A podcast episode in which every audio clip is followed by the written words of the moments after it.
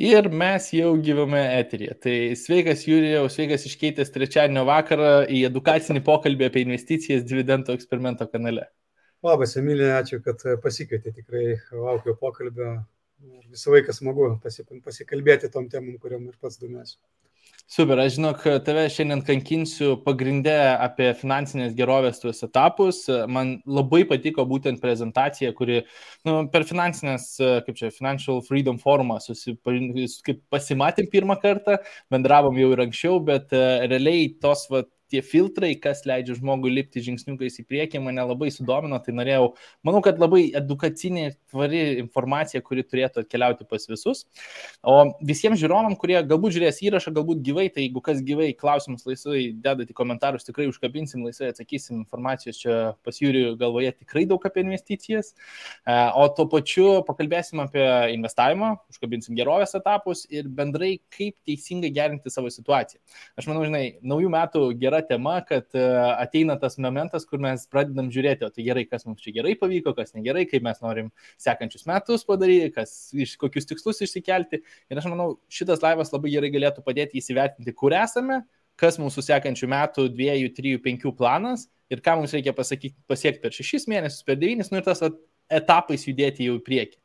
Tai galbūt e, per daug man, nekalbant apie tave, Jūrijau, gal gali truputį trumpai prisistatyti, iš kur pas tave finansinės žinios, kiek jau laiko sukiesi šitose sferose, e, kas galbūt tavęs negirdėjęs, labai abejoju, manau, kad tokių mažuma, bet e, bendrai trumpai info iš tavęs.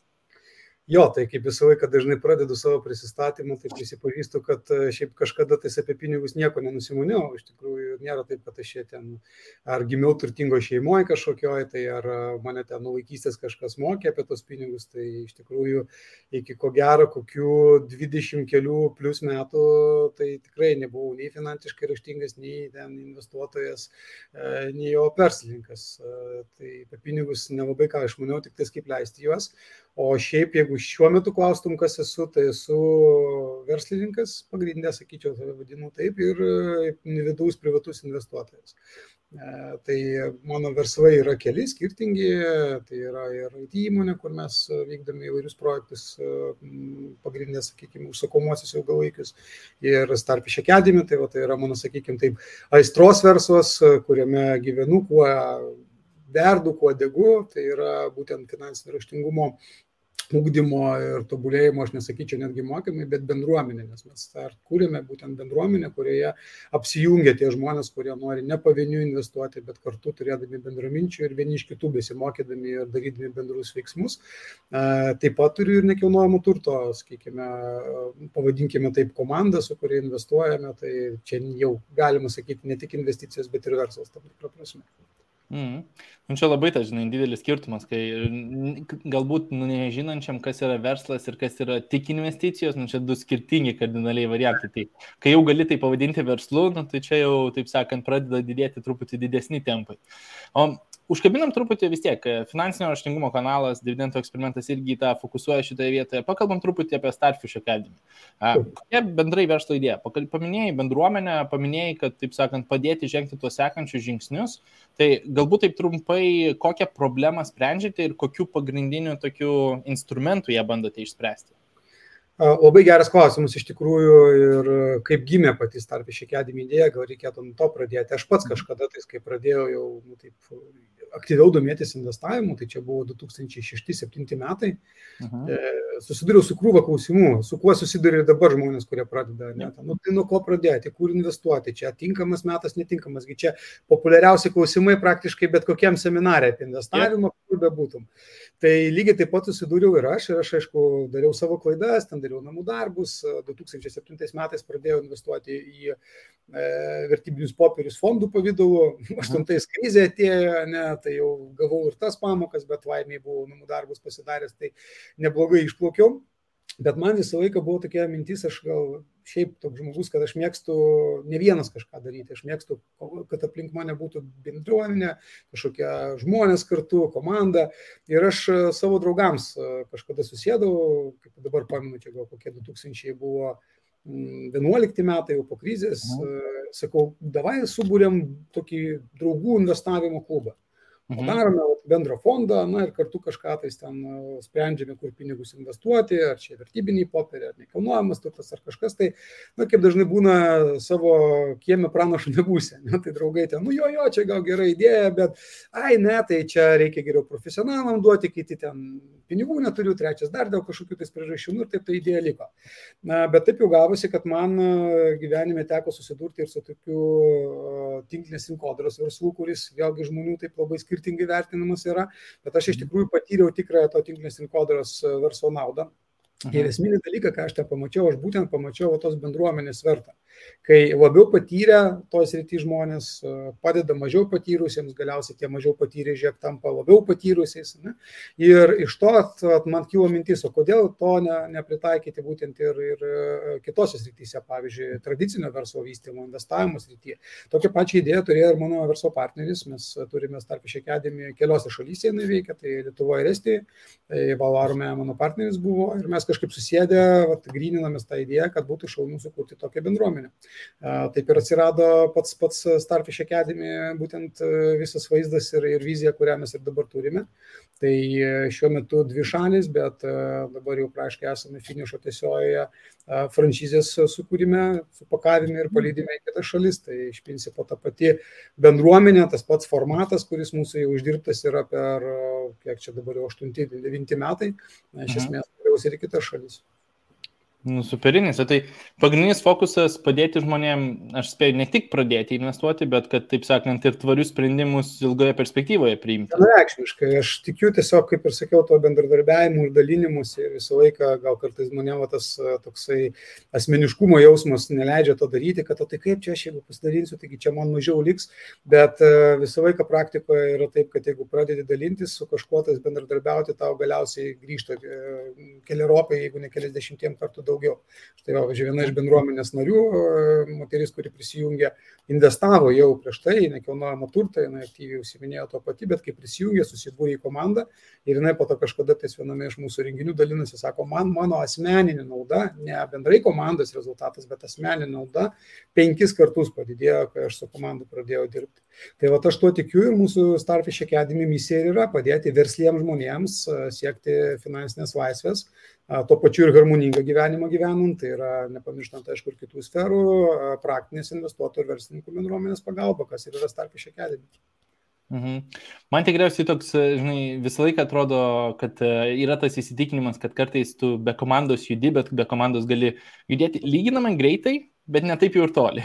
Nes, e, žinai, efektyviausia pačiam padaryti, greičiausia, nereikia čia kažką aiškinti, taip toliau, taip toliau momentas, kai tu pamatai, ką tu gali padaryti netgi ir su maža komanda. Nu, ir tada dar, taip sakant, skailinti ją, nu, tai atsiranda, taip sakant, horizontas pasistumiai daug gerokai toliau, nes tu tiesiog pradedi judėti daug greičiau. Tai aš visą laiką už tas bendruomenės esu. Um, o man toks e, klausimas, e, ar manai, kad kiekvienas žmogus turėtų investuoti? Ar kiekvienas žmogus bendrai turėtų būti investuotojas arba investuotojas šioje vietoje? Aš tikiu, kad šių dienų ekonomikoje taip, kiekvienas. Klausimas, kokias investicijas jisai pasirenka. Tai nereiškia, kad kiekvienas dabar turi tapti ten ar verslininku, pavyzdžiui, ar panašiai, bet kad šalia savo veiklos, kokia jinai bebūtų, ar tai būtų stambus verslas, ar tai būtų smulkus verslas, ar tai būtų amatas, ar tai būtų samdomas darbas, kiekvienas turi investuoti. Dėl to, kad mūsų ekonomikos, na, tokia, sakykime, dabar prigimtis yra vienas dalykas - infliacija, net tai yra pinigų nuvertėjimas, aiškiai, jau natūraliai vien tik tai taupimas taupimas kažkoks pinigų, jisai niekaip nepadeda tau būti labiau finansiškai saugiam, finansiškai geresnį gyvenimą gyvenant. Na ir be viso to atitinkamai dar ir dėl to, kad ir žmogus e, yra neamžinas ir jo sveikata neamžina, reiškia, vien tik tais iš savo darbo, koks jisai fainas bebūtų, e, koks jisai be, pelningas bebūtų, tu iš esmės vis tiek kažkada susidursi su to, kad arba nenorėsi, arba nebegalėsi jo dirbti. Tai investavimas iš esmės, aš, aš kol kas nežinau kito kelio, kaip užtikrinti savo finansinį gerbuvį savo ir savo, sakykime, šeimai arba net ir ateities kartoms, neinvestuojant, o tik tais tam dirbant arba kaupiant pinigus. Jeigu kažkas žino, tegu pasidalina mielai aptarsiu, aš nežinau. Ja. Šiaip aš tai visiškai neturiu prie to prikipti, labai pritariu. Aš apskritai netgi sakyčiau, kad privaloma čia turėtų būti ta edukacija, kad tau padėtų imtis tų veiksmų ir vėl tas investavimo kelias mes trumpai, taip sakant, apsikeitėm keliais sakiniais prieš pokalbį, tai kur kalbėjom, kad nu, nėra teisingos ten auksinės taisyklės, kur tu turi pradėti investuoti.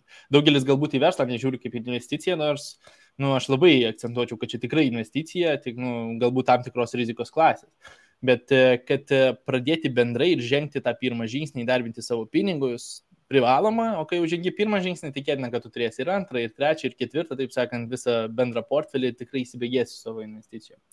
Man gal, žinai, įdomu užkabinti tą pačią pradžią, kaip tu pradėjai. Paminėjai vis tiek investiciniai fondai, kas yra vertybinių popierių pusė, dabar labiau į verslą, labiau į nekilnojamą turtą fokusuojas, kaip jeigu teisingai supratau. Gal gali pasidalinti, kaip atrodė ta pirma kelionė, neturint žinių ir, taip sakant, pirmas žingsnis, iš kur ta edukacija, visa ta, taip sakant, pirmi žingsniai, nes labai smagus faktas, kur paminėjai, kad septintais pradėjai, krizė realiai aštuntais buvo baisi ten, 50 procentų bendrai rinkos pagrindiniai tai nukrito, kad turėti, taip sakant, savyje tą edukaciją, kad tai buvo galimybė, o ne kad ačiū viso gero, aš išsiemu pinigus, reiškia kažkur gavai geros informacijos. Tai man būtų įdomu užkabinti, kad galbūt gali su žiūrovais pasidalinti, žinai, į ką atsižvelgyti šioje, šiuo laikotarpiu. Jo, tai pirmas dalykas, gal iš principo apskritai nuo ko prasidėti kelionė turėtų, mano galva, ir nuo ko ir mano prasidėjo, gal nesąmoningai, bet aš dabar suvokiu, kad sąmoningai nuo to turėtų prasidėti. Tai būtent nuo mokymuose, ne? nu, kaip ir bet kur mes nebėgame iš karto, tarkime, nežinau, ten bokso varžybas, ne, prieš tai nepasitreniravę. Aš pats at, rytų kovos menai susimu ne vienerius metus ir didelę pertrauką turėjau ir prieš po to grįžau tam, kad dalyvauti varžybose, vėl iš naujo man reikėjo laiko, nes mhm. pasiruošti, sutreniruoti, tai jau apkai nežinomų sferoje kažkokio. Tai taip pat ir man yra, kai aš jau suvokiau, iš esmės mano kelionė prasidėjo, kaip ir minėjau, nuo to, kad e, nieko nemanėsiu apie pinigus nežinojau. Tada vienas dalykas, ką su draugais e, nusprendėme padaryti, būdami e, studentais dar antram kursai įkurti verslą. Įkūrėm verslą, kadangi asmeniškai finansų valdyti nemokėjau, bankrutavo verslas. Antrą kartą tuo metu, nes pirmą kartą prieš tai buvau skaitęs, gal iš ten ir idėja kilo, kad reikia verslą kurti. Roberto Kiesakio knyga Turtingas tėtis, varšas tėtis į mhm. rankas pateko. Tada antrą kartą perskaičiau, supratau, kad nu, jau pridariau nesamoningų klaidų, čia reikia kitaip viską daryti. Pradėjau gilintis, pradėjau ieškoti tada, nu, koks tuo metu instrumentas man tinkamas, nuo kurio pradėti. Na ir kadangi nei finansinio raštingumo lygis dar nebuvo pakankamai aukštas, nei atitinkamai žinojau būdų, kaip kitaip investuoti, tarkim, į tą patį nekilnojamą turtą, nei turint didelę, sakykime, kažkokį kapitalą, tai pasirinkau investicinius fondus.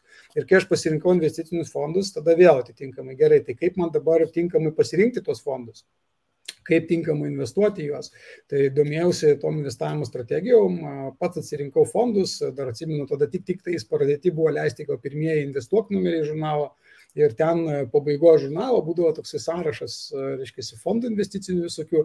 Dabar jie kažkodėl to nebedaro. Tada jie skelbdavo dar ir tokius rodiklius kaip šarpo koficijantą, kaip mhm. alfa beta koficijantą, taip pat e, atitinkamai standartinį vidutinį nuokrypį visų tų skaičiuodavo. Ir buvo labai faina, tu pasižiūrėjau, okei, okay, šito šarpas toks, šito tenas atitinkamai alfa beta toksai. Na ir pagal šitą visą strategiją aš atsirinkau pirmus fondus ir pradėjau juos investuoti periodiškai. Tai vad gal man mhm. tas periodinis investavimas, kas mano galva fonduose tai čia yra tikrai pats tinkamiausias būdas, jeigu žmogus jos pasirinka. Jisai ir leido man e, nestresuoti dėl tų minus 50, nes aš tiesiog pigiau pirkdavau tos fondus ir po to, kai jie atšoko iki, tarkim, atrodo, 2010 metai buvo, gal ir 11, dar net nebuvo atšokę iki buvusios pradinės kainos prieš uh, pačią krizę, uh, bet aš jau buvau pelne, dėl to, kad mano vidurkinta kaina buvo gerokai geresnė. Tai vat, nuo to prasidėjo viskas ir aš atsimenu, kaip nuėjau tada į vieną iš Lietuvos bankų, jau pasidaręs tos namų darbus, sakau, tai e, kokius fondus jūs man dabar rekomenduotumėte? Nu, tiesiog, nes tengi finansų konsultantas sėdi, tai jisai kažką tai daugiau už mane žino, ne? nu, bent jau tai pasitikrinti reikia. Žiūriu, kad jis man visai kitus fondus siūlo. Galvoju, okei, okay, įdomu. Sakau, kodėl tu šitos man siūlo? Nu, tai čia mūsų analitikai at, nu, nustatė, kad jie yra dabar geriausiai augantis. O sakau, jūs pats juos investuojate, aišku, atsakymus supras, kad nelabai iš vis investuoja žmogus, tiesiog jam pasakė šitos fondus rekomenduoti, tai pasimiau ir pasidariau būtent tos fondus, kuriuos pats buvau pasirinkęs. Ir nežinau, čia atsitiktinumo dėka ar mano gerai padarytų namų darbų dėka, bet po poros mėnesių ar pusmečio maždaug tie fondai buvo pradėti tų pačių analitikų rekomenduoti kaip į tuos, į kuriuos verta investuoti. Tai, o jeigu būčiau pasirinkęs tos kitus būstus, tai jau praškai augimo jokio nebūčiau turėjęs. Tai va tiesiog gerai padaryti namų darbai.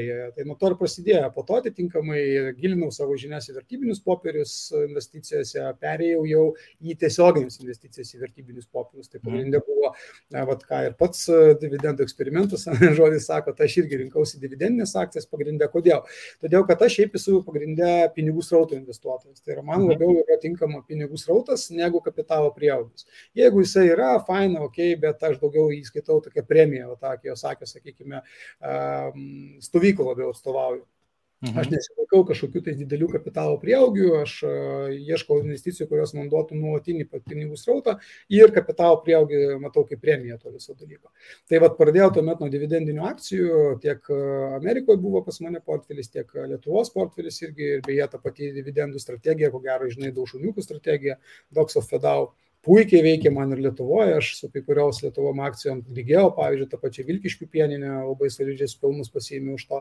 O po to jau atitinkamai grydindamisis toliau, kur mano visgi ta investavimo kryptis turėtų nukrypti, labiau ir kas man labiau prie širdies yra, aš įsigryninu, kad nekilnojamas turtas. Verslas jisai visą laiką buvo šalia, nes po mano pirmo verslo bankroto atitinkamai ten e, šiek tiek praėjo laiko, aš vėl įkūriau kitą verslą ir iš esmės tie verslai įsivystė ir dabar, kaip ir minėjau, turiu kelis iš jų, bet e, tai buvo tiesiog tiesiog priemonė pinigams uždirbti, kuriuos po to gali reinvestuoti kažkur. Tais, mhm atitinkamai tada ieškojau tų turto klasių.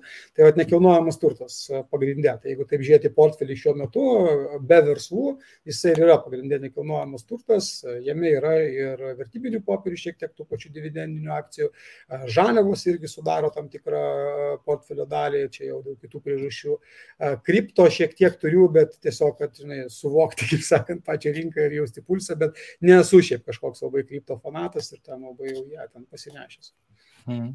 Smagu, kad taip atvirai pasidalinai, man žinai, toks e, labai geras pavyzdys, nes pas mane, pavyzdžiui, žmonės kartais atkeliauja pasikonsultuoti iš e, verslų pusės. Tai puikus verslininkas žmogus, bet nieko nežino apie investicijas ir sako, nu, žinai, ateiti pas profesionalą bus paprasčiausia. Ir šitoje vietoje labai dažnas atvejis, kad jeigu aš versle galiu gauti ten, nu, sakykime, ten 20-30 procentų, nu, tai žinai, investuoti man čia į rinkas, kur ten vidurkis išsilygina 80 procentų per ilgą laikotarpį, jeigu mes ten į tuos pagrindinius indeksus pasižiūrim. Sako, bet ką man nereikia, žinai. Tai kai pakalbė apie riziką, kokią riziką turi verslas, kai aš galiu generuoti visas pajamas tik tai tenais. Ir kad, žinai, bet tavo pavyzdys, kad tu iš karto pradėjai imti iš verslo ir dėti į kitas investicijas, kurios irgi neštų tas pajamas, nu, ta edukacija yra labai geras pavyzdys, kaip ir verslininkams kartais reikėtų truputį pasižiūrėti į tą rizikos elementą, nes, nu, verslas, kiekvienas žmogus, kuris turi verslą, tu tikrai žino, kad, nu, kiek turi ir rizikų, ir kiek tas rizikas yra pabandyta suvaldyti, ir kiek jų dar yra nematomų. Nes, nu, kai kurios gali pasikeisti ir iš įstatymos pusės. Nu, čia begalė, taip sakant, pusių. Tai man tas pavyzdys, kad, žinai, verslas, sėkmingas verslas generuoja pajamas ir aš tikrai galiu uždirbti didelę sumą, reiškia pačiam versle, bet aš neinvestuoju visko atgal, tik tai, nu, plėtra vis dar, taip sakant, gyvuoja, bet aš ir išimu kažkiek pinigų, kad dėčiau kažkur kitur. Nu, man tas va, puikus pavyzdys, kad paskatint žmonės irgi į šitą vietą truputį pasižiūrėti. Taip, taip, nes mūsų bendruomenėje toje pačioje yra ne vienas žmogus, kuris yra puikus verslininkas, bet būtent jie dėl to ir ateina į bendruomenę, kad va, tos pinigus nukreipti kitur. Mhm. O kodėl kitur? Dėl to, kad, e, kaip ir pats sakai, verslas irgi yra turintis savų rizikų ir keičiasi verslų aplinkos. Gali būti taip, kad tavo verslas, žiūrėk, po poros metų susidurs su kokiais nors ten ribojimais, va, karantinas buvo puikus to pavyzdys, ne? jeigu tai būtų vienintelis tavo pajamų šaltinis, kad ir koks ten pelningas verslas, bet gausiai bus priverstas susidaryti. Turiu vieną bičiulį, kuris turėjo labai sėkmingą verslą, ten milijoninis verslas buvo ir bankai čia per 2008 metų krizę kaip tik paprašė gražinti paskolas visas tuo metu, nes nu, ten rizikinga pasirodė, o jie dviračius gamino. Wow. Ir visa, visos pinigų sumos buvo dviračiais, o tuo metu tai sako, mes jums dviračiais galim gražinti. Na, sako, ne, ir teko bankruotinti įmonę, bet e, dėka to, kad jisai visą laiką investuodavo į tą patį irgi nekilnojamą turtą ir turėjo ten ne vieną šimtą, ne tūkstančius kvadratų nuomojimų ploto, verslas bankrutavo, bet jis savo toliau sėkmingai gyvena iš kitų investicijų.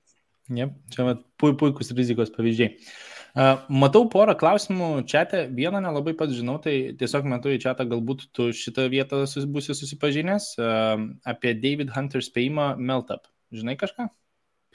Meltap savoką žinau, iš esmės Meltapas tai nu, yra, bent jau kiek, kiek, kiek pamenu, staigus tam tikrų investicijų kainų augimas, ne, kai jas metasi daug investuotojų, to FOMO efekto vadinamo.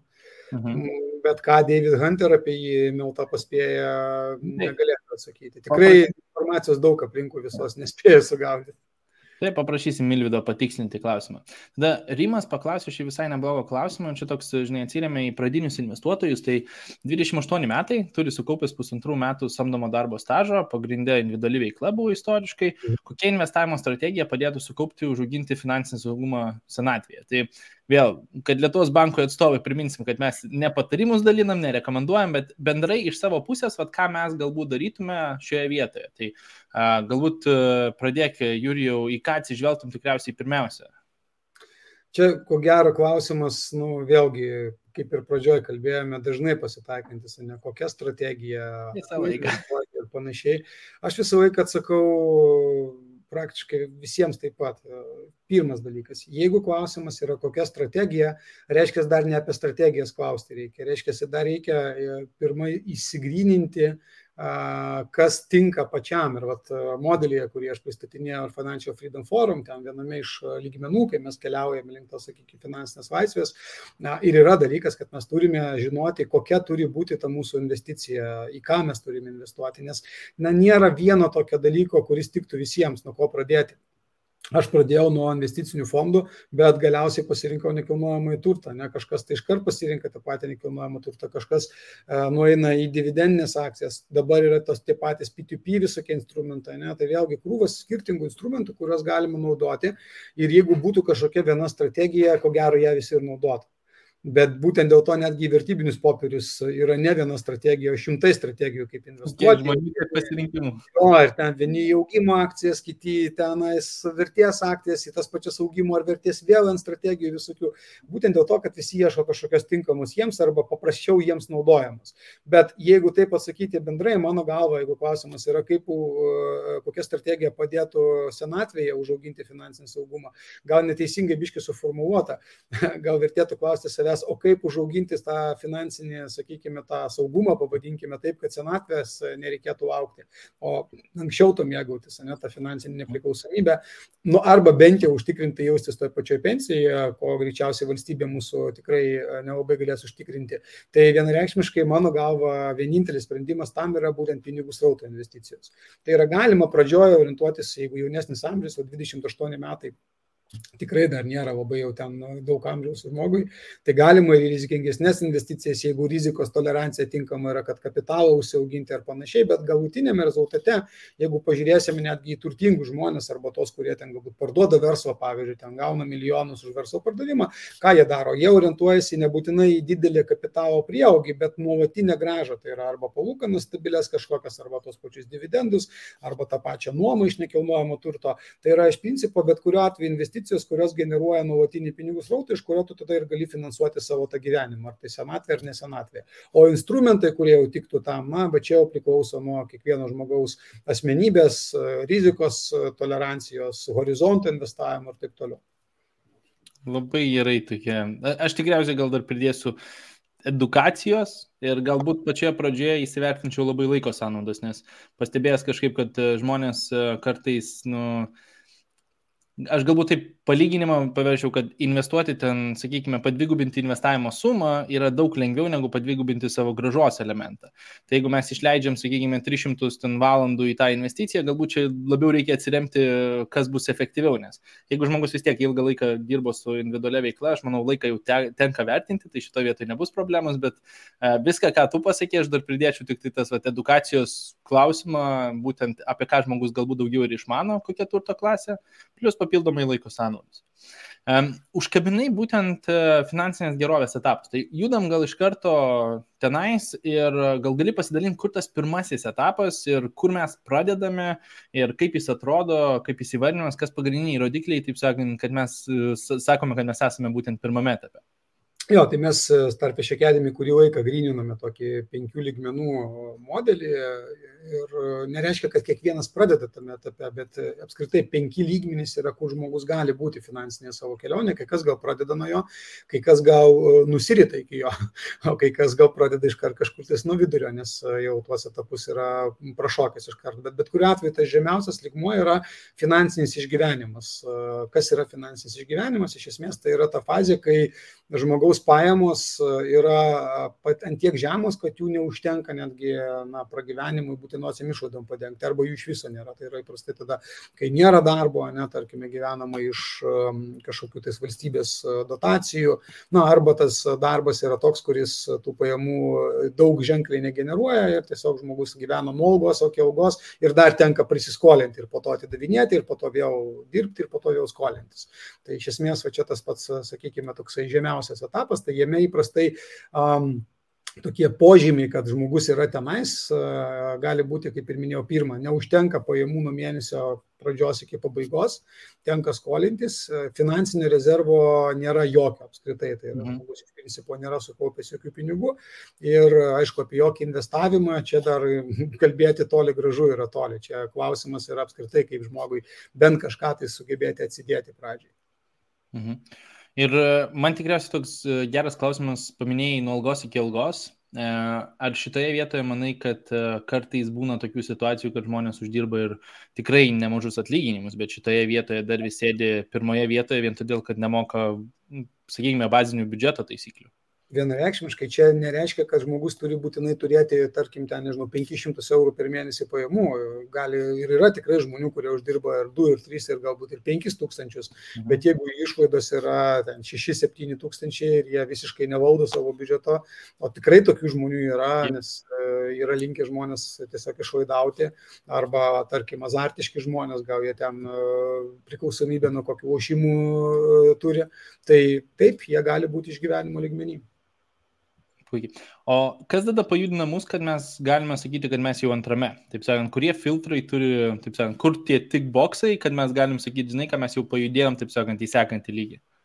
Taip, tai vat, kiekvienam iš tų, sakykime, perėjimų iš vieno lygmens į kitą mes e, išgryniname tokius e, penkis, sakykime, e, punktus, kuriuos užpaukščiavus galima būtų sakyti, kad jau tikrai užsitikrinęs įsisekantį lygmenį. Tai tarkime, kad pereiti į antrąjį, kuris iš esmės yra saugumas, saugumas, kad aš jau gal neturiu rūpintis tuo, kad man neužteks pajamų iki mėnesio galo, ar ten, sakykime, skolintis, ar su manim kažkas atsitiks. Tai visų pirma, aišku, savo biudžeto valdymas turi būti. Mhm. Kažkokia forma, kokia tai bebūtų, žmogus turi valdyti savo biudžetą. Tai suvokti ne tik tais, e, kiek jisai gauna, ką dažnai dar plius minus gal kažkas ir sugeba atsakyti, bet ir taip pat, kur jisai išleidžia, atitinkamai, kur tos išvados efektyvios, kur neefektyvios, na, kažkaip jį planuoti.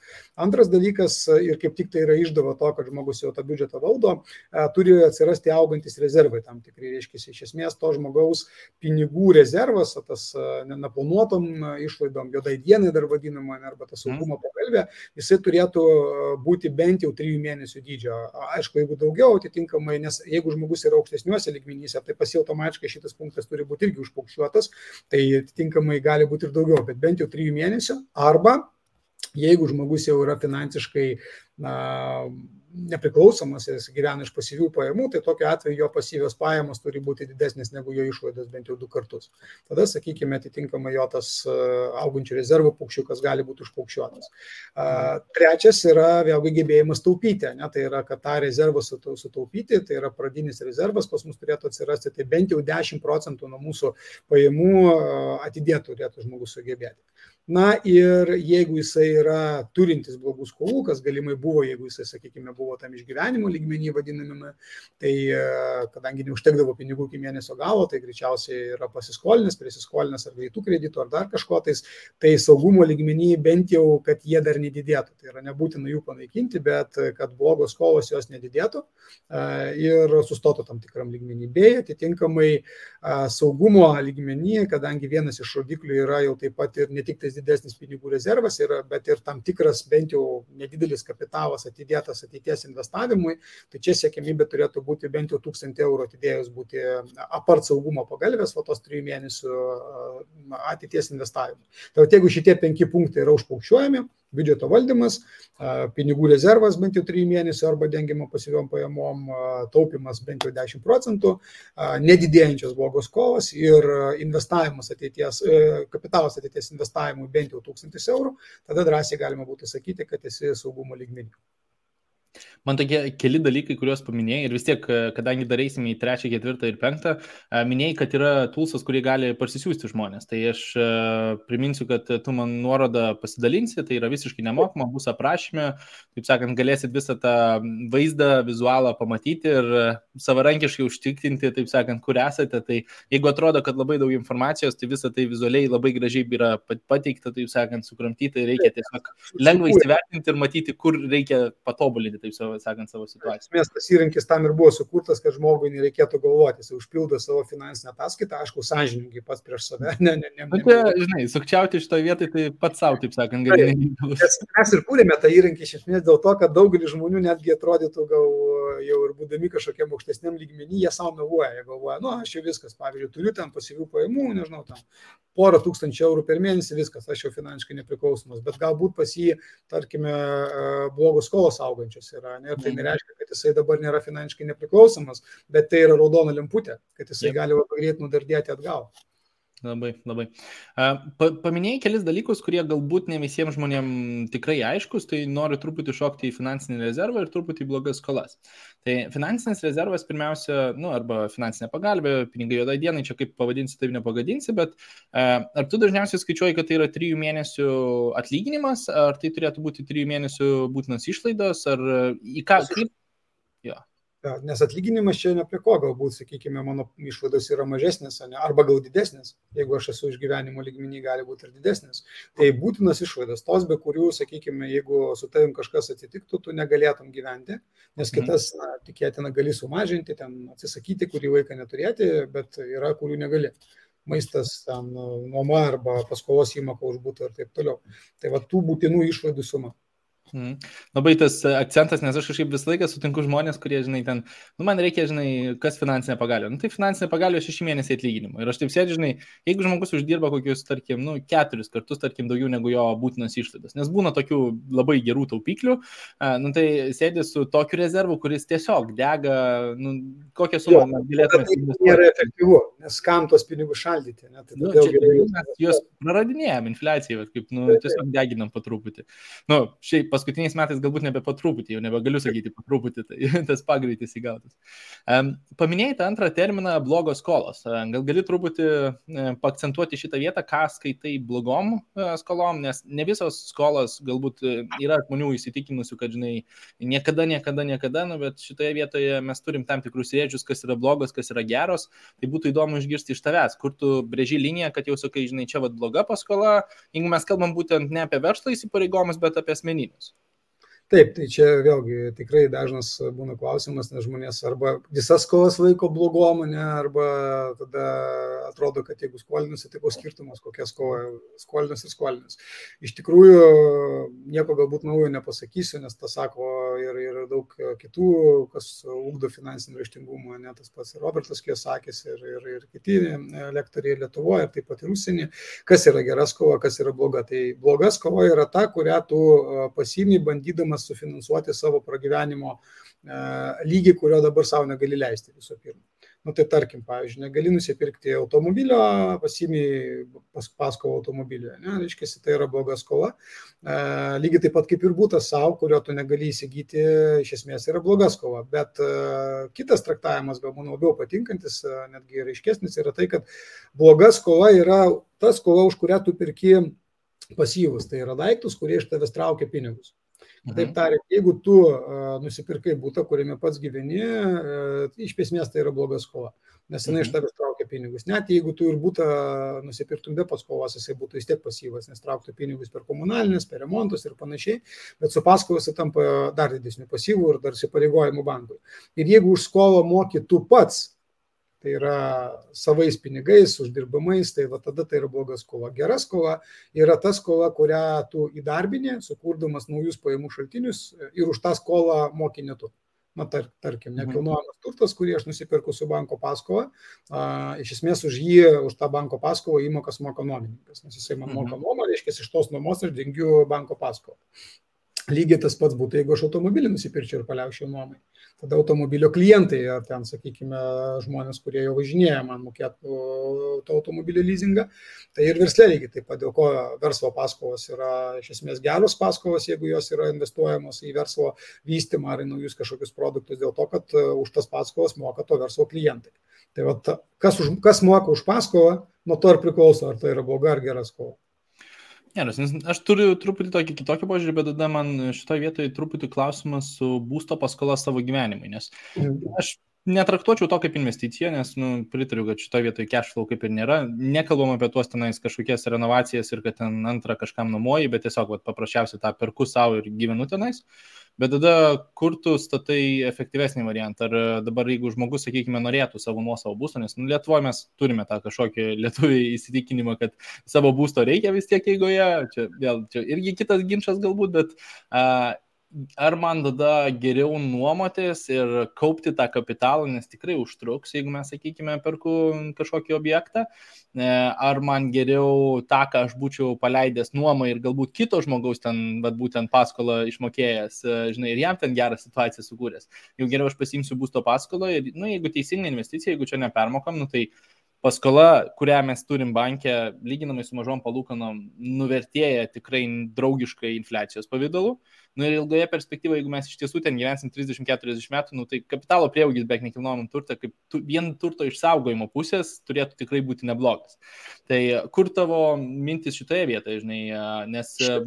Jo. jo, iš šitos pusės taip, bet dar kartelį sakau, kas moka už tą paskolą. Jeigu, pavyzdžiui, jeigu tai būtų variantas, kurį pašiek tiek paminėjau, aš tarkim, uh, nusipirku būstą ir aš taip dariau, beje, kai pirkau vieną iš būstų, aš nusipirkau būstą tokį, kad mano banko paskolos įmoka būtų mhm. tokia, kurią aš galėčiau dengti iš savo prieš tai buvusio kito būsto nuomos. Tada viskas tvarkoja, ne? Tai yra, aš pavyzdžiui, turiu būtą, paskaičiuoju, kad aš tą būtą galiu nuomoti, nu, sakykime, ten už 450 eurų ir mano paskola, kurią aš pasiėmiau, yra nedidesnė negu 450 eurų. Mhm. Viskas tvarkoja, tada tai yra paskola, kuri dengiama ne mano pinigais. Tai yra aš pasigerinau savo gyvenimo kokybę, bet to pačiu susikūriau naują pinigų srautą. Arba atitinkamai aš ten perku būtą, galbūt ne vieną, o du būtus, vieną paleidžiu nuomai, vieną naudojasi savo, ne, kaip pats sakei. Arba kitas variantas, galbūt aš turiu ne vieną, ne du, ne tris, ne keturis būtus, kurie nuomojami yra, bet aš savo nuomojuosi būtą, kuris e, man tuo metu tinkamas. Nėra taip, kad visą laiką apsimoka pirkti būstus, čia aišku, kaip ir sakė, kita tema galbūt, bet kada verta, kada ne, bet jeigu paskaičiuotume e, visus kaštus, alternatyvius netgi kaštus, kuriuos mes turime, kaip turime nuosavą būstą ir kai nuomojamės, tai tikrai ne tik tais paskolos įmoka ir nuomojamės, nuomos kaina groja, ten ir kiti dalykai tada groja. Ir dažnu atveju gali savo didesnį būstą leisti nuomotis, negu gali įpirkti jį. Tai, ja, nu, čia tas, kaip čia, gyvenimo infliacijos, tas greblys dažniausiai trenkėsi. Tai, jo, o tada, jeigu tai yra pirminis būstas, paimkime, sakykime, žmogus galėjo teisingai įsivertinti, kiek jis ten galėtų sauliaisti, tai sakytum, be paskolos reikėtų imti e, šitoje vietoje. Ne aišku, paskola visą laiką yra svertas, bet dar kartelį pagalvoti, kas dengs tą paskolą. Esminis dalykas, ko išmokau kažkada ir iš Roberto, kiek sakė, jis man knygose buvo mentorim pradžioje, po to teko ir, ir gyvai iš jo mokytis. Tai e, vienas dalykas, ką tikrai įsinešiau. Mhm. Žingsnis, kuris yra daromas e, finansiškai, sakykime, labiau užprūsusių žmonių ir mažiau užprūsusių, vienas esminis skirtumas yra žingsnėje. Jeigu aš galvoju apie savo gyvenimo kokybės pasigerinimą, na pavyzdžiui, nu, naujo būsto įsigijimą, gal ten gyvenau su tėvais, noriu persikelti gyventi pats, ar ten pirmą būstą įsigyti, nes prieš tai numovausi. Aš pagalvoju, kaip padaryti taip, kad už tą būstą man nereikėtų mokėti. Ir mhm. reiškia, jeigu aš tik tais nusipirkau, būta, kad ir su paskola arba paskolos didelio skirtumo nėra, vis tiek tai tampa mano pasyvu, tai yra trauks iš manęs pinigus.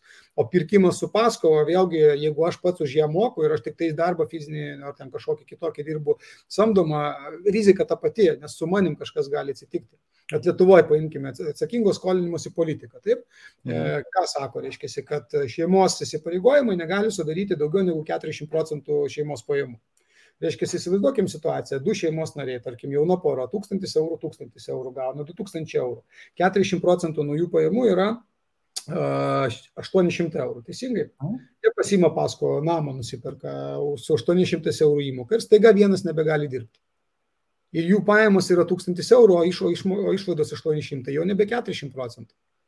Tai va aš apie tai, nes jeigu aš, ta prasme, turiu paskolą, kad ir kokia jinai bebūtų ir kad ir tikrai apsimoka tie procentai ir viskas, bet aš pats už ją moku, aš visą laiką esu didelėje rizikoje, kad galės būti situacija, kai aš jos negalėsiu išmokėti. Mm. Na, aš tai iš viso iš kitos prizmės tikriausiai žiūriu, kad, žinai, mano tikslas tas cash flow, kad jis būtų toks, kad man nu, verslo įsipareigojimai po to pradeda truputį kitaip žiūrėtis, kai tu iš nemokestinamų pajamų žiūri. Tai, e, bet aš manau, čia nuvažiuosim į šoną, tai įdomi diskusija ateičiai, bet e, jeigu kas žiūrovai, taip sakant, sudomins šitą temą panagrinėti daugiau, tai matau, kad ir pas mane truputį kitokios mintis e, ir pas Jūrį yra irgi patirties tikrai daug, tai jeigu domina, brūkštelkit komentaruose, mes galbūt dar ateitie sugrįšim prie šito pokalbio ir panagrinėsim su praktiniais pavyzdžiais. Ir aš, kiek sakė, taip sakant, pažįstu nuo kokių gal gal 12 iš pinigų srauto žaidimo, man rodos, Jurijus irgi tikrai e, ne vieną kartą, taip sakant, susipažinęs su šito žaidimu, tai čia temų irgi gali būti ne viena ir ne dvi. Mes jį naudojam savo mokymuose, tai aš ne tik susipažinęs, bet kasdieną su juo gyvenu. O pirmą, pirmą ar antrą? Ir vieną ir kitą mes naudojam. O antras yra lietuviškai? Ne, lietuviškai. Aš, nėra. bet šito niekada ne. O pirmą? Ir pirmo lietuviškai nebėra prekyboje, tik senos versijos. Jo, aš turiu tik tai tą seną, kur ten 11 metų, kada, žinai, 12, kai žaidžiau, ten nupirko patį vis pažaisti, tai tada ir iš to ir atsimenu, žinai. E, dar kažkada ieškojau, kur čia galima nusipirkti, nes žmonių didelis kiekis, taip sakant, edukuoti nori žmonės, aš galvoju, blem, bet negi taip sunku. Tai reikia kokią, reikia kokią leidyklą prikalbėti, kad išleistų, taip sakant, tas teisės. Tai geras, bet ne taip viskas paprasta. Na, nu gerai. Judam toliau su etapais. Koks pagrindinis skirtumas tada nuo antro į trečią? Žinai, antram paminėjai tos at, penkis pagrindinius, trečias jau įsibėgėjom, taip sakant, su tvirtesnė situacija. Tai kur tie pagrindiniai skirtumai? Jo, tai trečias jau yra, jeigu priminti, pirmas buvo išgyvenimas, antras yra saugumas. Tai trečias mes jau vadiname gerbuvį arba gerovę. Mhm. Reiškia, vėlgi tokie kaip ir kriterijai, į ką reikėtų fokusuotis, norint būti ir čia lygmenį, tai e, mūsų pinigų rezervas, tas e, vėlgi e, juodai dienai portfelis pagalvė turėtų būti didesnis, nes mes tada turėtume daugiau tų pinigų, jeigu kažkas atsitiktų ir ilgiau galėtume nerizikuoti savo finansinę gerovę kapitalas investavimui arba investuotas kapitalas, nes čia jau galim pradėti galvoti apie investavimą, turėtų būti na, maždaug apie 10 tūkstančių. Ir jau šitoje vietoje fokusas turėtų būti į pirmasis investicijas, kurios galėtų duoti pasyvės pajamas. Tai jeigu taip pažiūrėti tos, sakykime, vėlgi penkis punktukus, kurie čia tada turėtų būti užpaukščiuoti, kad drąsiai sakyti, kad na va jau tikrai perėjau į gerovės lygmenį, tai pirmas yra planas. Ar aš apskritai turiu planą, kaip aš judėsiu link tos gerovės, nes dar aš nesu turintis nei pasyvių pajamų, už kurių galėčiau gyventi, galbūt neženklės kažkokias tik tais pirmasias. Reiškia, mano toj kelionėje viskas su manim gali įvykti. Reiškia, turiu pagalvoti apie gyvybės draudimą. Tarkim, aš jį turiu ar ne, tinkamai rizikas apsidraudęs, ką, kaip apdrausti, jeigu aš ne vienas šeimoje, pavyzdžiui, ne, ten ir vaikai yra, ir žmona, tai kas pagrindinis maitintojas. Nu, čia vėlgi kiti dalykai, kur jau konsultantai gyvybės draudimo geriau gali papasakoti, bet gyvybės draudimas reikalingas jisai reikalingas dėl būtent e, apsaugos savo. Ir čia yra plano dalis.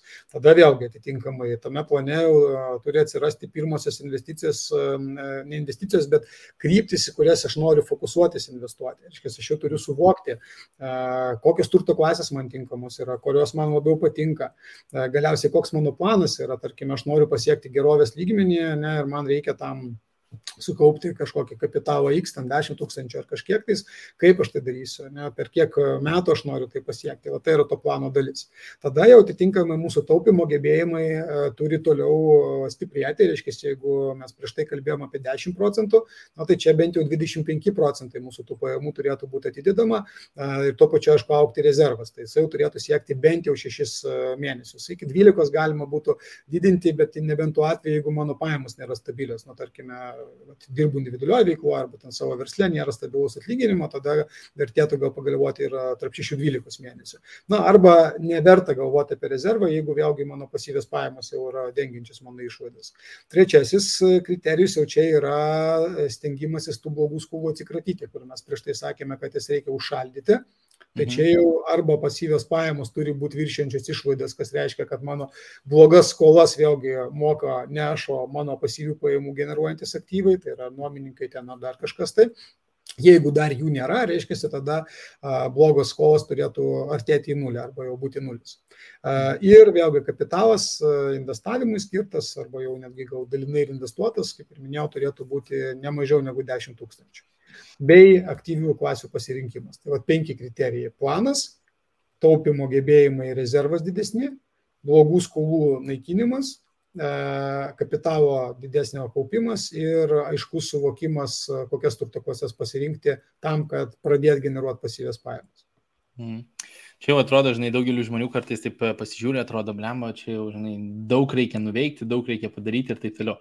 Ir man rodos, nuo pirmo iki antro, jeigu esi pirmam, yra daug ką nuveikti. Jeigu antram esi iki trečio, tikrai daug. Nuo trečio tai iki ketvirto irgi, žinai, bet labai daugelis žmonių, žinai, pasižiūrė į tą, va, sakykime, dabar vat, aptarsim ketvirtą, penktą ir iš karto, jeigu aš esu, sakykime, nu kažkur tarp pirmo, antro ir man, sakykime, tikslas pasiekti penktą, nu tai aš žiūriu, man reikia tada eiti, žinai, nuo ten tokio atlyginimo, žinai, tiek į investicijas, nu, neįmanoma pasiekti. Tai aš visą laiką labai mėgstu tos tokius milestones susikurti, kur vat, paminėjai, žinai, todėl ir yra tie etapai tarpusavėje, tai pirmą fokusuojamės į sekantį žingsnį, kaip pavyzdžiui, e, buvo tūkstantis kapitalas investicijoms, dabar 10 tūkstančių. Tai yra daug labiau pasiekiama, negu mes šokam ten nuo 1 tūkstančio iki 100 tūkstančių, kaip pavyzdžiui pavyzdys, arba dar didesnis. Tai tie milestonai, aš manau, kad jeigu mes jo žengėm, tada atgal žiūrint, atrodo, ai, blema, čia taip lengva buvo, žinai, staiga, kai tavo gebėjimai padidėjo, kai tavo, taip sakant, bendrai pasiekimumai, tavo ir atlyginimas dažniausiai, specializacija, taip sakant, didėja, šitoje vietoje pradeda pagreitis atsirasti. Ir jeigu pagreitis atsiranda, staiga tu pamatai, kad tau 10 tūkstančių, jeigu kai tu esi jau ketvirtame etape uh, ir 10 tūkstančių, kai tu esi pirmame etape, atrodo visiškai skirtingas veiksmas bendrai paėmus. Tai man tas va, išbreikinimas į pointus labai geras yra, jeigu žmogus vat, visą laiką išlieka, kad taip, žinau, kad galutinis tikslas galbūt ir ten toli, bet mano sekantis yra padarom va šitus žingsnius, atsikratom atskolų, pasiekėm tą 10 tūkstančių, tai nu, tas. Um, gal to pačiu, žinai, geras klausimas, tai pakalbam apie ketvirtą etapą, kas, kas jis yra ir kaip manai, kaip galima pagreitinti galbūt rezultatus, kad į ketvirtą etapą pasiekti, nes vėl, pirmiausia, aptariam skaičius, bet čia jau jie padidėja gerokai ir kaip manai, kur turėtų turėtų žmogus tada daugiausiai savo laiko investuoti, galbūt į kur turėtų eiti fokusas, kad jis efektyviau judėtų, žinai, iš kur jis yra trečiame ir kur jis yra ketvirtame, nes aš manau, čia kardinalus pokytis, ką tu darai su savo laiku egzistuoja. Vienareikšmiškai, nes tas trečias taškas, trečias lygmo, pavadinkime, toksai tarytum virsmo taškas yra. Nes mhm. nuo jo iš esmės vat, keičiasi ir veiksmai, fokusas, jeigu iki trečio lygmens mes dar daugiau kalbam apie taupimą, tai yra iš pirmo į antrą, iš antro į trečią, na, kiekis taupimo, ten gebėjimas taupimo, tas 10 procentų, 25 jisai e, didėja, bet visgi mes kalbam apie taupimą. Trečiam lygmenį, kad jau pereiti ketvirtą, jau fokusas turi būti būtent į investavimą, į pinigų įdarbinimą, investavimą, reiškia, atitinkamai vėlgi e, ir turėjimą savo plano, to turtėjimo, pavadinkime, reiškia, aišku, suvokimo ne tik tais, e, kiek man ten reikia pinigų pagalbiai saugumo, bet ir kiek man reikia, tarkime, tų pasi, pačių pasyvių pajamų susikurti, nes netgi mokymuose, kai mokom, irgi o tas pats kartus, kaip planas, suskaidimas, ne? Jeigu aš, tarkim, žinau, kad mano būtinas išlaidos yra tas ketvirtas lygmuo, jisai vadinamas pasiturimumu. Kodėl pasiturimumu? Nes angliškai yra du žodžiai apibūdinantis apskritai turtingą, nu, turtą, pavadinkime taip, yra uh, wealth ir yra rich, ne? tai yra rich person ir wealthy person. Ir čia yra du skirtingi dalykai kaip ir e, Robertas sako, kiek sakęs, e, turtas jisai yra matuojamas pinigais. Ne? Tai yra mes turim tarp milijoną ten suskaitoj, nežinau, milijoną per mėnesį uždirbam, ten 10 tūkstančių per mėnesį uždirbam ir panašiai. O vat, pasiturimumas jisai yra matuojamas laiku. Reiškia, iš esmės čia mes turime aiškiai žinoti, e, kaip mes turime elgtis su savo pinigais ir kaip juos investuoti, kad pasiekti pasiturimumą, kuris būtų lygus begalybei. Ką tai reiškia? Tai reiškia, kad mūsų išlaidos pragyvenimo būtų dengiamos iš pasyvių pajamų, dėl kurių mums nereikėtų galėtų atitinkamai e, dirbti. Reiškia, mūsų fokusas jau yra būtent į pasyvių pajamų kūrimą pagrindę. Ir tas tarpinis žingsnis, vėlgi, jeigu skaidint smulkiau, nereikia siekti iš karto ten 100 tūkstančių pasyvių pajamų per mėnesį, nes gal tavo išlaidos viso labo yra pusantro tūkstančio. Tai dėl to pirmas žingsnis yra va, pasiturimumas, dar ne finansinė laisvė, kas reiškia, kad mes turime dengti savo būtinasias vėlgi išlaidas. Pasiskaičiuojam, kiek mūsų būtinas išlaidas per mėnesį yra ir kai kam tai bus pusantro, kai kam du, kai kam gal 500 eurų, pavyzdžiui, studentui kokiam nors ten per mėnesį. Reiškia, tai yra jo tikslas susikurti pasyvės pajamas tokio lygio, kad jos būtų dengiančios šitas išlaidas. Tada klausimas vėlgi, per kiek metų noriu tai padaryti, ne? per 2, per 3, per 5 metus iš kokių turto klasių aš tai pasitai susikursiu. Galbūt būtą paleisiu nuomai su 200 eurų per mėnesį pajamų, ne? galbūt tenais į dividendinės akcijas investuosiu, gal į PTP įdėsiu. O tai yra mūsų ta turtėjimo plano visa dalis. Ir kadangi skaičiai, kaip ir pats minėjai, tam pasiturimumo lygmenį, iš esmės, jeigu mes jau norime pilnai jame užsitikrinti, kas reiškia, kad mes pasiekėme lygį, jog mūsų pasyvios pajamos yra pilnai dengiančios būtinasias išlaidas, tai tam jau reikia ir ženklesnio kapitalo investavimo. Tai na, bent jau, sakykime, taip, šimtas tūkstančių eurų turėtų būti tas kapitalas investuotas. E, kodėl? Todėl, kad e, ne, neskaičiuojant gal apie šimtą eurų per mėnesį išlaidų, bet tarkime tūkstantis eurų per mėnesį išlaidų, imkime, kad ir tą patį tokį 10 procentų gražos e, skaičių per metus, ne, tai yra 120 tūkstančių. Tam, kad mes gautume 1000 eurų per mėnesį, mums reikia investuoti 120 tūkstančių su 10 procentų metinė graža. Tai va, atitinkamai, kaip greičiau judėti, Tai vėlgi čia yra svertų išnaudojimas. Kokius mhm. svertus mes galim išnaudoti? Iš esmės yra du svertai. Tai yra arba kitų žmonių žinios, laikas, pastangos, arba kitų žmonių pinigai. Tai kitų žmonių pinigai vėlgi grįžtame prie tų pačių skolų, tai yra geros skolos, ne, tai yra ar banko paskolos ten ar panašiai, bet ne visom turto klasėm taip lengvai bankai skolina, na, tarkim, ten investavimu į akcijas nelabai skolina, nebent ant te užstatysi, ne? Nu, gal ir nereikėtų čia. jo, bet ir ten svertai visokie yra, bet nu, čia atitinkamai rizikingesni dalykai. Arba vėlgi kitų žmonių žinios kartu. Tai va, dėl ko, pavyzdžiui, ir mes tą pačią Starfish Academy bendruomenę kūrėme, kaip ir minėjom, dėl to, kad mano galva greitesnis judėjimas yra kartu. Reiškia, tu turi pradėti galvoti apie tai, kad tu turėtum savo verslo ir investavimo komandą. Ir vat, vienas iš tų penkių punktų, tarkime, kad e, būti užtikrintai ketvirtam lygmenį, yra ar aš turiu savo verslo ir investavimo partnerių komandą. Ar aš darau vienas, ar aš turiu komandą, su kuria aš galiu pasitarti, galbūt pasidalinti riziką, gal kažkokią didesnį investiciją padaryti, negu vienas daryčiau. Tai vat, tos komandos išnaudojimas iš esmės yra tai, kas ir padeda greičiau pasiekti ketvirtą lygį užtikrinti. Hmm. Man žinai, tas labai geras akcentas, kad e, kartais, žinai, vis tiek, kaip, kai tu vienas žiūri investicijas, nagrinėjai, kad ir labai geros, sakykime, labai gera galva, labai geros žinios, labai moki ir taip toliau ir taip toliau, galė dienos tu pradedi tam tikrus niuansus matyti, kurie galbūt tenais nėra, arba tam tikrai nu, atsiranda tie kaip čia, assumptions labiau, nu, tie nuspėjimai, kad tu tikėsi, kad taip ir bus, nes galbūt kažkas panašaus buvo praeitie.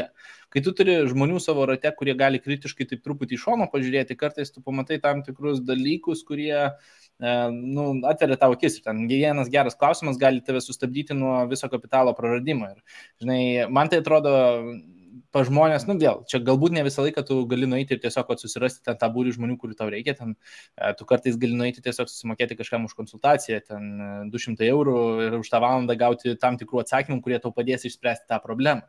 Ir e, pas mus kažkaip, nežinau, iš mano patirties dar vis atrodo žmonės taip galbūt žiūri keistai į tą konsultaciją, kur jie kažkokio negauna produkto, negauna kažkokio veiksmo, bet e, gauna tik tai diskusiją. O man tai atrodo kažkaip, žinai, jeigu tu gali prieiti prie to žmogaus, kuris žino, padarė ir gali tau pasai, sutaupyti šimtus tūkstančių, tai va, ten dešimt, dešimtis tūkstančių, nu, tai ant kok, koks gražos elementas. Taip sakant, 200 įdedu čia, galiu ga, uždirbti ten papildomai 220 tūkstančių kaip pavyzdys. Nu, tai visiškai klausimo nėra, nu, žinoma, yra tas horizontas, per kiek laiko tai ateis. O jeigu tu dar kuri savo bendruomenę, nu, kur ir tu tampi tas žmogus, kuris padeda kažkam kitam su tuo sprendimu, nes tu turi specifinę informaciją, specifines žinias. Nu, čia atsiranda tas bendradarbiavimas, e, tik kaip kiekvienoje grupėje tikriausiai ir bendruomenėje yra tam tikrų rizikų, kad irgi ten e, vieni į savo pusę traukia, kiti į savo pusę traukia, tai tu turi tos e, gairės tikriausiai nusipaišyti. Man... Bet kokia konsultacija, gal dar pridėsiu, čia, žinai, ar tu bendruomeniai konsultuosiesi, ar tu pas nežinau, finansų konsultantais, ar tai tą patį banką, įsi, kaip aš pasakojau, nenuėjau tą patį vieną iš bankų ir paklausiau patarimų, bet man patarėjai, jeigu aš aklai patikėčiau to patarimu, greičiausiai turėčiau nuostolį. Tai e, į bet kokią konsultaciją einant vis tiek e, bendras finansinio raštingumo lygio turėjimas ir va to savo plano iškaus turėjimas, jisai yra svarbus, nes tada aš galiu atsirinkti patarimus. Kai aš mhm. sakau visą laiką, finansinis raštingumas visų pirma yra ne apie strategijas, ką dažnai žmonės ieško, bet apie galimybę pasirinkti. Mhm. Pirmas dalykas dalykas - galimybė pasirinkti tinkamą savo konsultantą Nes natūralu, ypač jeigu eisime toliau į tą penktą lygmenį, tam mūsų, sakykime, investicijos jau platėja, ne vienoje turto klasėje, visko pas nepriepsi, tau reikės patarėjų komandos kažkokios ir panašiai, tai tu turi juos pasirinkti. Bet taip pat ir atsirinkti patarimo duodamą konsultanto, ar jisai tau tinkamas, ar konsultantui tinkamas, arba niekam netinkamas. Ne? Tai va tam reikia vis tiek to bendro pasiruošimo.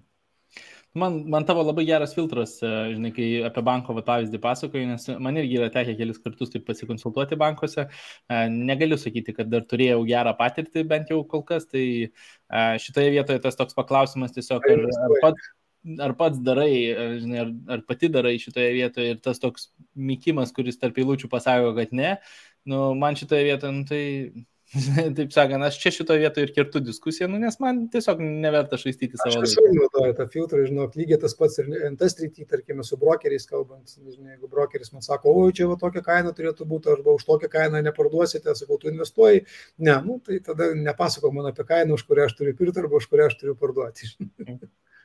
Gerai, judam į penktą etapą, kas tada yra tas jau aukščiausias etapas, pati viršūnė, nes čia dar didesni skaičiai.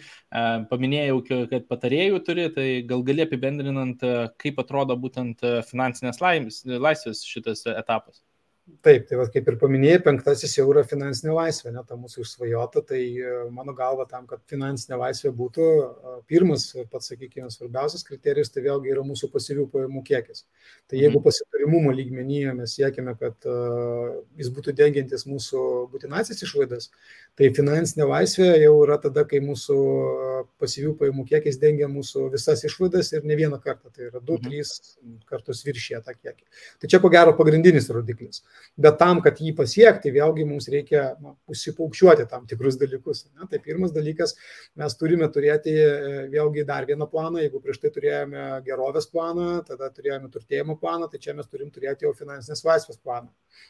Ir kas e, mano galva svarbu, kad tas planas jisai iš esmės jau turėtų apimti ne tik tai save, ne tik tais mane ir ne tik tais, e, sakykime, gal mano ten e, žmoną ar vaikus ar panašiai, bet jis turėtų apimti veiksmus, kurie užtikrintų, kad tai, ką aš sukūriu, e, tai virstų į vadinamą dinastinį turtą. Taip mhm. tariant, mano vaikai gebėtų tą dalyką išvaikyti, o gal ir padidinti, o ne išvaistyti.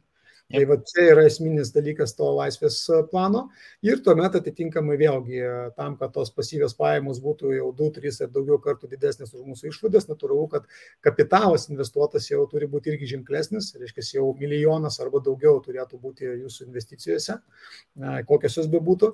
Ir e, kad tas visas kapitalas investuotas vėlgi būtų tinkamai iš rizikos pusės valdomas, tai diversifikavimas pinigų srauto turėtų būti ne iš vienos turto klasės ateinantis čia jau turėtų būti bent jau kaip minimum trys turto klasės skirtingos, iš kurių jūs gaunate tas pasyvės pajamas.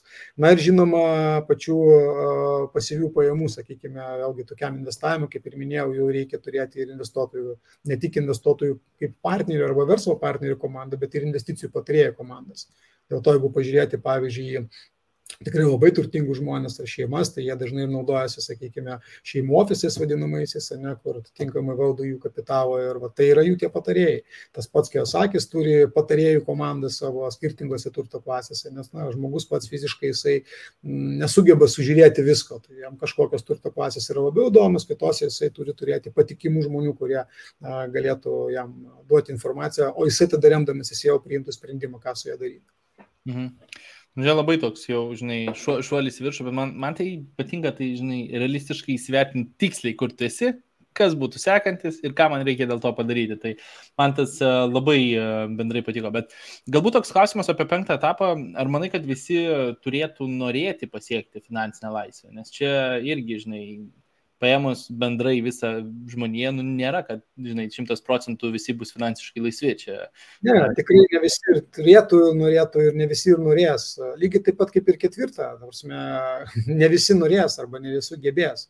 Tai tas pasiskirstimas vis tiek jisai išlieka ir, sakykime, finansinės laisvės kai kam gal nereikia, gal jiems užtenka to tikrai pasiturimumo arba dalinio netgi pasiturimumo. Tebūnė, sakykime, greičiausiai sutiksi, kad jeigu žmogus turi bent tarkim, 30 procentų ar 50 procentų jo išlaidų dengiančius pasyvės pajamas, jau jis yra finansiškai labiau, sakykime, užtikrintas ne savo ateitim, nes net jeigu su juo kažkas atsitiktų, e, plus jisai turi finansinį rezervą 6-12 mėnesių ir pasyvės pajamas, reiškia, iš esmės jisai nieko nedirbdamas gali išgyventi jau ne metus, o minimum ten galbūt 2 metus ar 3 metus, nes dalį jo pajamų, e, dalį jo išlaidų dengia pasyvės pajamas, reiškia, jo rezervas netirpsta taip greitai, kaip jeigu jisai visiškai būtų be pajamų ir tik gyventų iš santaupų.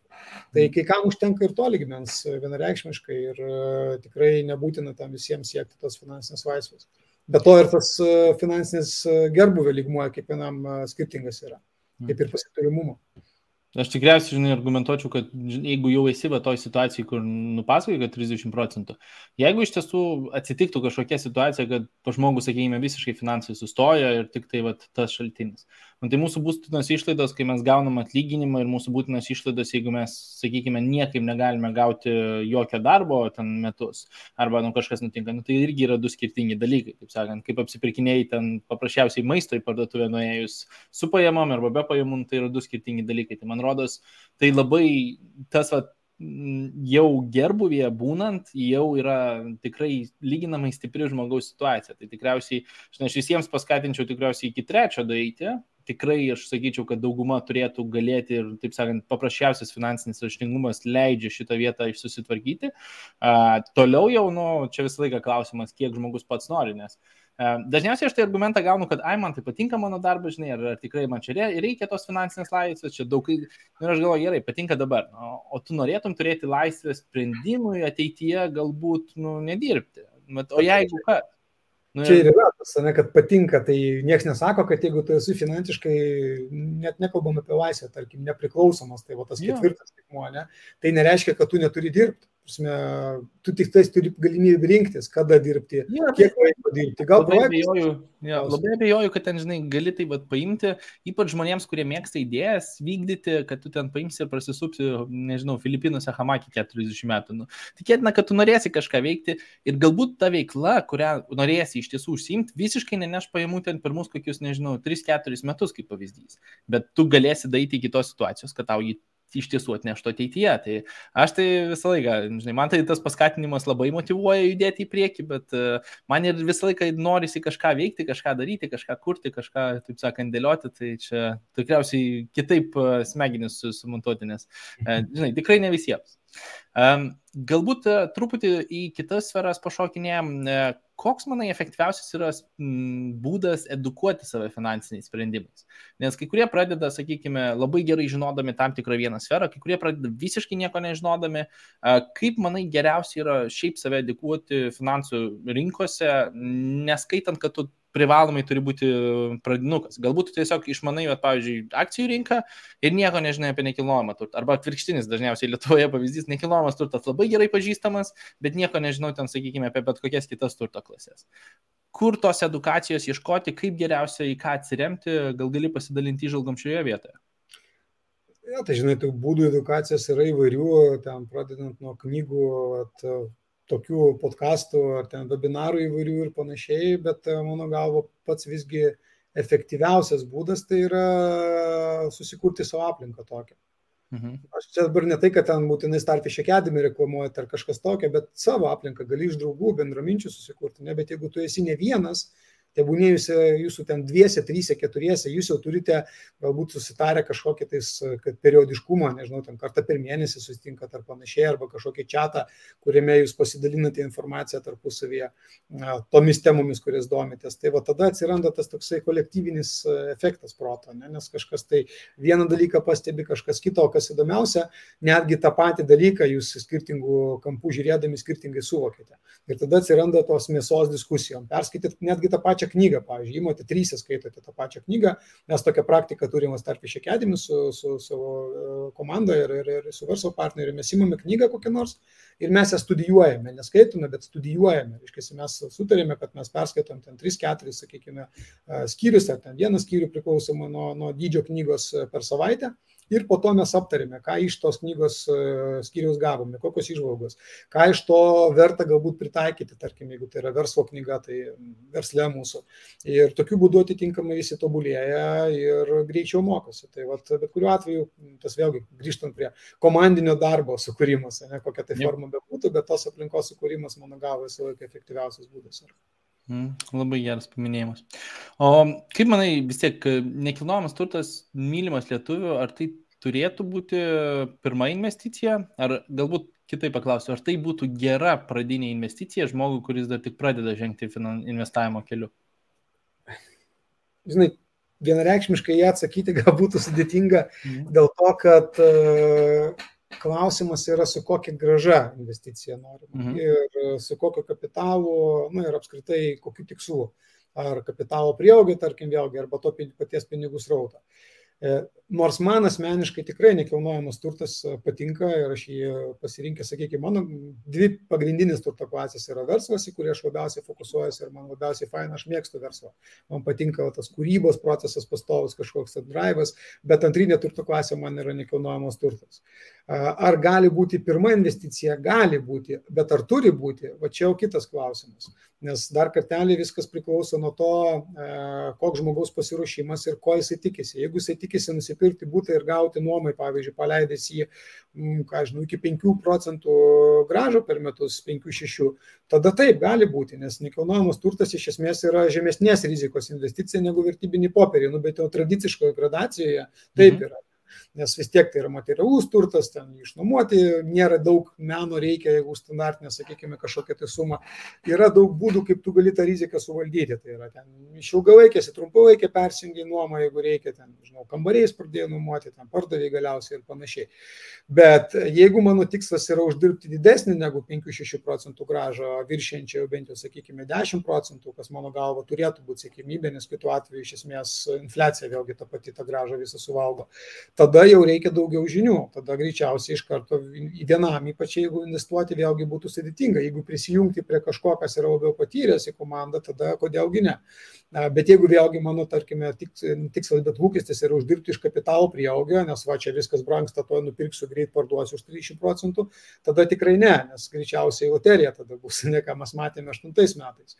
Tai va daug faktorių susideda į tai, ar tai tikrai yra gera pirma investicija ar ne. Mhm. Man tai labai gerai užkabinai kelis tuos pavyzdžius, kuriuos norėjau užkabinti, žinai, dėl to, dėl kapitalo, dėl prieaugio ar, nu, flipinimo gal čia taip, žinai, į tą pusę žiūrint, tai, jo, ne, neturiu papildomą. Pajudinkim truputį diversifikaciją. Paminėjai, kad penktam lygyje jau tai turėtų būti privalomas žingsnis. Bet paimkime dar ankstesnius, nes, žinai, nuo, nuo trečio iki ketvirto ir nuo ketvirto iki penkto tikrai nemaža kelionė laukia. Nu, kai kurie galbūt greičiau judės, kai kurie lėčiau, bet, nu, tai tikriausiai ne vienas mėno čia įdėtas darbo ir ne vieni net metai įdėti. Ir kad, jo, kartais net ir dešimtmetis, taip sakant, užtrunka, nu, priklauso, čia jau, manau, labiau realistiška. Bet kaip manai, ar pačioje pradžioje, sakykime, nuo tų pirmų žingsnių ir judant toliau, kur stovi diversifikacija? Ar tai turėtų eiti į prioritetų žmogui, ar pačioje pradžioje kaip tik geriau fokusuotis ir išmanyti kažką labai gerai, kad galbūt tenais gauti didesnės gražas? Kaip, kaip tavo mintis šioje vietoje? Aš gal atskirčiau pirmiausia du dalykus, nes tai, ką aš minėjau penktam lygmenyje, tai aš nesakyčiau, kad tai yra diversifikacija pačių investicijų, tai yra diversifikacija pinigų srauto ir tai yra turto lokacija, nes yra du terminai. Yra mhm. diversifikacija, yra turto lokacija. Turto lokacija yra per skirtingas turto klases. Mhm. Ne, o diversifikacija yra toj pačioj turto klasiai paskirstimas, nu, sakykime, ne į vieną akciją, o į ten dešimt akcijų, ne į vieną būtą, o į, tarkime, ten e, skirtingus būtus, o galbūt netgi skirtingo tipo nekilnojamo mhm. turto objektus. Tai va ir vienas ir kitas dalykas atrodo panašus, bet iš esmės biški skiriasi. Mm. Tai e, ten, kai mes kalbam penktam lygmenį, ten yra turto lokacija svarbi. Tai nereiškia, kad jos anksčiau nereikia turėti, bet ten yra ypač svarbi dėl to, kad nu, tu nori užtikrinti tą jau tvarų pasyvių pajamų srautą, kuris nešokinėtų ten pirmin atgal vieną mėnesį toks, kitą mėnesį toks, iš esmės išliktų plus minus stabilus. Jeigu viena turto klasė gal mažėja, tai kita atitinkamai tą pinigų srautą išlaiko. Tai e, apie tai galbūt e, irgi reikėtų paminėti. O dabar apie pačią diversifikaciją. Yra posakis e, Warreno Buffeto apie diversifikaciją, gal teki girdėti? Manau, žinau, į kur šausi, čia, kad, jeigu žinai, ką darai. Jo, tai diversifikacija iš esmės yra žmonėms, kurie nenusimano, ką daro. Taip, o jeigu žinai, ką darai, tada gali fokusuotis. Tai va, tame yra tiesos ir diversifikacija iš esmės yra reikalinga tada, kai tu gali mažiau valdyti riziką. Tai pavyzdžiui, jeigu mes kalbam, kad tavo investicijos yra į tokias turto klases, kuriuose tu rizikos kitaip negali valdyti kaip diversifikuoti, mhm. akcijos, sakykime, tos pačios, ne, nu, iš esmės aš maksimum, ką galiu atsirinkti pagal kažkokius kriterijus, bet aš negaliu nei įtakoti, kiek dividendų, tarkime, ta įmonė nuspręs mokėti, nei įmonės rezultatų. Apskritai mokės ar apskritai mokės, gal nuspręs nebemokėti, nebent aš esu ten tikrai jau priimantis sprendimus akcininkas, kas reiškia, kad turiu tikrai net ten 500 ar 1000. 10 procentų plus kompanijų. Tai va, tai čia tikrai jau mes kalbam apie kito lygio investavimą. Ne? Tai tokiu atveju taip, diversifikavimas natūralu, kad reikalingas, nes kitaip tikėtina prarasi pinigus. Tas pats su, tarkim, tom pačiom tarpusavio paskolom. Mhm irgi kaip aš galiu suvaldyti riziką, tik diversifikuodamas, nes jeigu aš įdėsiu visus pinigus į vieną paskolą, jinai užlūš viskas. Tai ten turiu. Pasiseks. Ja, bet jeigu aš, pavyzdžiui, investuoju, sakykime, mano fokusas yra tas pats, nu, nekilnojamas turtas, paimkime. O šitoje vietoje mano galva jau yra svarbu fokusas labiau, nes e, aš nekalbu apie, kad tik nekilnojamas turtas, bet nekilnojamame turte, pavyzdžiui, ar aš visgi fokusuojasi į gyvenamą į būstą, ar aš fokusuojasi, tarkim, į komercinės patalpas ar aš fokusuojuosi į flipinimą, ar aš fokusuojuosi į pinigų srautą. Ne? Va čia jau fokusas duoda daugiau naudos. Kaip ir versle. Dėl to, kad ten aš turiu daugiau svertų valdyti riziką kitaip negu tik diversifikuojant. Jo, man verslo pavyzdys labai šitoje vietoje veikia, kad nu, 20 verslų investuoti tikėtina, kad e, nelabai ne, ne efektyvus variantas, kur, bet e, rizikų tas valdymas visiškai kitaip ateina. Fokus um, yra žodis e, santraupa kitų žodžių. Nežinai, abreviatūros fokus ką reiškia? Ne. Follow one course until success. A, nu, Labai, labai į tą pusę. Pajudinai verslus bendrai paėmus. Kaip manai, ar gali žmonės ar žmogus bendrai tapti turtingas, nekur, nekuriant verslą? Vat, sakykime, tas pats atlyginimas, sakykime, galbūt efektyviai individuali veikla, bet nejudant, kad tai, nes kartai žmonės painioja, kas yra individuali veikla, kas yra verslas. Tai jeigu mes nedainam iki to, vat, būtent verslo pusės, ar gali žmogus tapti turtingas? Gali tapti turtingas gali tapti ir pasiturintis. Ne? Tai mhm. vėlgi tas savokas, jeigu dvi apjungiant, na, turtingais va, sportininkus galim matyti milijonus uždirbančius, ne verslo turinčius nieko, ne, lygiai taip pat influenceriai kokie nors tenais, nu, koks ten jų verslas, iš esmės amatas, nes jie ant savęs viską stato. Mhm. E, atlyginimas didelis kokioje nors įmonėje, ten darbo vadovo įmonės generalinio direktorius, viskas įmanoma, tarsi turtingais galim tapti ar pasiturinčiais galime tapti be verslo? Taip, be investavimo ne. Tarsime, nes čia vat, investavimas reikalingas. Tai vienareikšmiškai tikrai nebūtinas verslas, bet aš sakyčiau, kad verslas yra tikrai efektyvus svertas e, pasiturimumui ir turtėjimui greičiau pasiekti. Tai yra mhm. ilgas kelias, yra lėtas kelias. Ne? Tai lygiai taip pat kaip ir, sakėjai, vienam eiti galima lietai, ne su komanda greičiau. Tai tas pat ir čia, nes verslė tu irgi turi tą pačią komandą. Nes jeigu mes kalbam apie verslą, ne apie va, tą individualią veiklą, ten jau yra komanda, ten jau tu ne vienas dirbi. Reiškia, atitinkamai ir judėjimas greitesnis yra efektyvesnis, plus verslas atitinkamai turi daug e, mokestinių privalumų, kurių fizinis asmo negali išnaudoti. Tai va, tai tiesiog leidžia greičiau pasiekti tų tikslų, bet ar be to galima, tai taip, galima, tik tais gal kelias bus lėtesnis, gal kitokius instrumentus reikės uh, rinktis. Nu, iki trečio etapo tai tikrai, taip sakant, labai dar net ir e, čia labiau taupimo jau instrumentai, kur ten finansiškai tiesiog žmogus turi išmokti tos naudoti. Tai aš labai pritariu, neturiu, bet investavimą labai norėjau užkabinti, kad jeigu be investavimo, nu, tai nu šitoje vietoje jau tiesiog sutaupyti tiek labai, nu tikriausiai ten galim sakyti superstarai, kur ten uždirba nes, nesąmoningai didelius atlyginimus, e, nu bet tai ten žinom statistiką, kad ten 80 procentų užsibankrotina per e, po, po tos karjeros. Tai. Būtent dėl to, kad jie turtingais būna, bet jie nebūna pasiturinčiais. Ja. Yra ir pavyzdžių, kurie labai aktyviai pradeda investuoti savo ten karjeros pykė ir tada pasididina ten savo turtus NX10, tai irgi tokie labai geri pavyzdžiai. Gerai, paskutiniai porą klausimų, nes matau jau gerokai virš valandos tave kankinu, tai nenoriu viso vakaro užimti, bet e, žmogui, kuris nori pradėti investuoti, kaip tai daryti efektyviai, išvengiant tų pačių pradinių bazinių klaidų. Sakykime, paminėjai, kad komanda būtų efektyviausia, sakykime, bendruomenė, galbūt ten keli draugai, kurie irgi investavimu domisi, bet paimkim pavyzdį, kad galbūt šitų variantų nėra arba kad galbūt jau daro, bet nori, visą laiką būna kai kurie žmonės labiau užsivežę, labiau motivuoti, padaryti daugiau, padaryti greičiau, išmokti daugiau, kur galbūt pajudintum į juos atsižvelgti, į ką, į ką truputį daugiau panagrinėti, kad jie galėtų išvengti tų pradinių klaidų, ant kurių, nu, man rodos, kiekvienas investuotojas laiks nuo laiko užlipa. Ten, e, tai ką, kur, žinai, į kur turėtų eiti jų fokusas? Gal du dalykus e, paminėčiau šito vietoje. Tai pirmas, ką ir minėjau, jau kalbėdamas apie tos lygmenis, tai e, savo to plano turėjimas. Ne? Nes jeigu aš mhm. turiu planą ir aišku, tai planas tai nėra iškaltas akmenį dalykas, tai jisai turi irgi kisti, kad e, mes, tarkim, tam pačiam starfišė kedimi netgi turime tokį rubriką, pavadinkime, kai susitikimai pas mus vyksta, tai vieni iš narių jie pristatinėja savo planą, vat, kaip jie planuoja pasiekti ten savo tikslus, ar ten finansinį priklausomybę, ar kažką tais, ir žiūrėk po pusmečio ten ar po metų pristato tas planas būna šiek tiek pasikeitęs, nes gal rinka pasikeitė, gal žmogaus žinios pasikeitė, bet bet kuriu atveju to plano turėjimas, jisai labai padeda tau išlaikyti kryptį.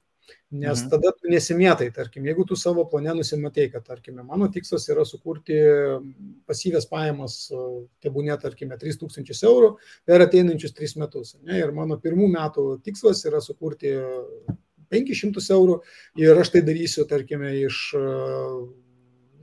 nekilnojamo turto objekto kokio nors. Tai jeigu tau tais metais kažkas pradeda kalbėti, va, čia yra pelninga investicija, ten, žinau, kripto, dabar va čia šausi viršų vėl, ne, nu tu labiau esi atsparus tokiam dalykam, tu tiesiog laikaisi savo planą. Ir mhm. tada tai leidžia išvengti va, tokių nepamatuotų, sakykime, galbūt žingsnių, investicijų. Kas veda kaip tik ir į antrą dalyką, tai yra emocijų valdymas savo. Nes pinigai apskritai yra vienas iš emocingiausių dalykų. Ir jeigu mūsų emocijos užšoka aukštyn, mes pradedam daryti nelogiškus sprendimus. At, pavyzdžiui, kodėl aš e, nesirinku prekybos vertybiniais popieriais?